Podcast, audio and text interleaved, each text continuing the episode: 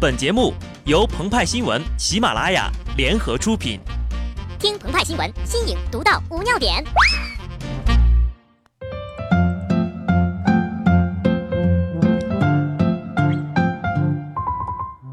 本文章转自澎湃新闻澎湃联播，听众朋友们，大家好，我是极致的小布。欧洲杯小组赛已经结束了，下半区强队如林，聚集了西班牙、意大利、法国、德国等豪强。哦，对了。还有英格兰，上一回出现这种情况，还要追溯到一九三九至一九四五年那会儿。就在所有人都说这届杯赛进球少不精彩的时候，葡萄牙站出来告诉你，什么叫前场美如画，后场虐开花。如何让不懂球的朋友体会到我们的心情呢？下面啊，打个简单的比方，帅小伙葡萄牙和匈牙利呢是一对恋人。谁征服了对方，谁就能晋级到下一轮结婚。但是结婚后去哪儿生活成了一个问题：是舒服点的自己家上半区，还是恐怖点的亲家下半区？那么，让我们来看看这场比赛。傲娇的匈牙利先是甩了葡萄牙，然后葡萄牙追了回来，又甩又追，再甩再追。就这个剧情啊，比古龙还要金庸啊！怎一个荡气回肠！从这个平局的结果来看呢，葡萄牙勉强可以结婚了，但是呢，只能去亲家家里混日子了。但是这还没完呢，别忘了啊，这届欧洲杯盛产婚前变卦，也就是绝杀。所以最后的时刻，另外一个女婿冰岛跳了出来，大喊一声：“亲家母，我来了！”绝杀对手，并把葡萄牙送到了小三小组第三的位置，自己去了死亡半区。但是，就当所有人都认为葡萄牙被淘汰的时候，他们晋级了，还是上半区的。所以说呀，人呐，就都不知道自己不可以预料，什么叫踏破铁鞋无觅处，什么叫柳暗花明又一村，什么叫无心插柳柳成荫。本来算得好好的，想套路你，结果呀，偷鸡不成还蚀把米。但是万万没有想到。套路之中还有套路，负负得正，就这么爬进了下一轮。话说，亲家母就这么抢手吗？上帝问英格兰：“下半区有西班牙、意大利、法国、德国，你去不去？”英格兰说：“哎呀，我去，我不去。”上帝又问：“下半区都是强队和历史冠军，你去不去？”英格兰表示：“我去，去去去。”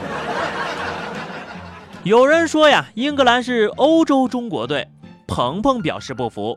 要知道啊，即使是在佩兰带领下的男足打了亚洲杯小组赛，好歹也是三战全胜呀。什么欧洲中国队，你配吗你？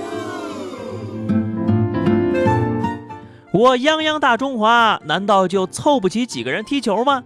这里啊，就不得不提冰岛了，一个人口三十二万多的小国，还不如一个天通苑来的多呢。但是人家淘汰荷兰，小组赛保持不败，为了大赛历史上第一场胜利，管他什么死亡半区，什么恐怖赛程，他们顾不得盘算，就只想赢球，赢球，赢球。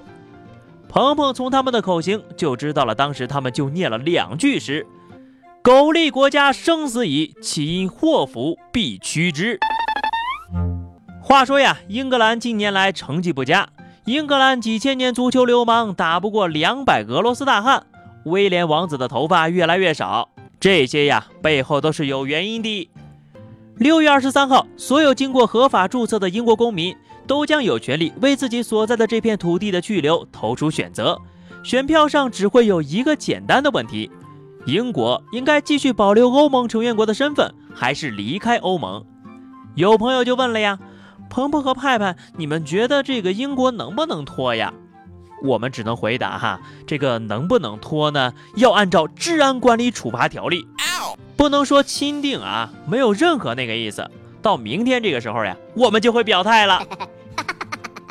但是呢，可以从经济、政治、气候学等角度客观的分析一下，英国脱欧对咱们国家会有什么样的影响啊？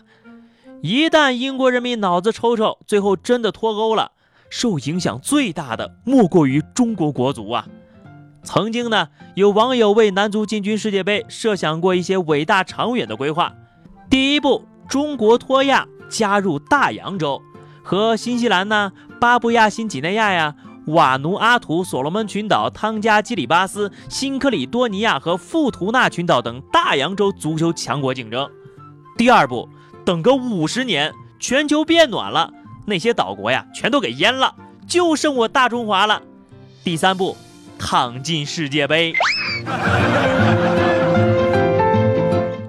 但如果英国脱离了欧盟，说不定哪天呢，连欧洲也一并脱了。到那时候呀，大洋洲赛区就会迎来一位劲敌了，中国队势必将与其进行一番鏖战。